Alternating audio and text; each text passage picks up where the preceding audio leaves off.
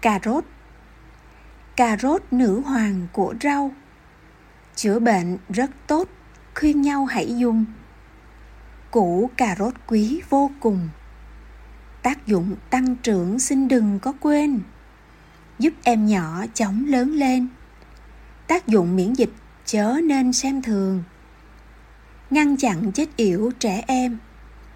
Cầm được tiêu chảy càng thêm yên lòng hạn chế vi khuẩn vi trùng, giúp tóc ống mượt, da hồng hào tươi, giúp tăng thị lực ai ơi, giúp chống dị ứng ta thời đỡ lo, giúp hạ đường huyết nhớ cho, giúp chống động mạch cứng sơ ở người, giúp chống ung thư tuyệt vời.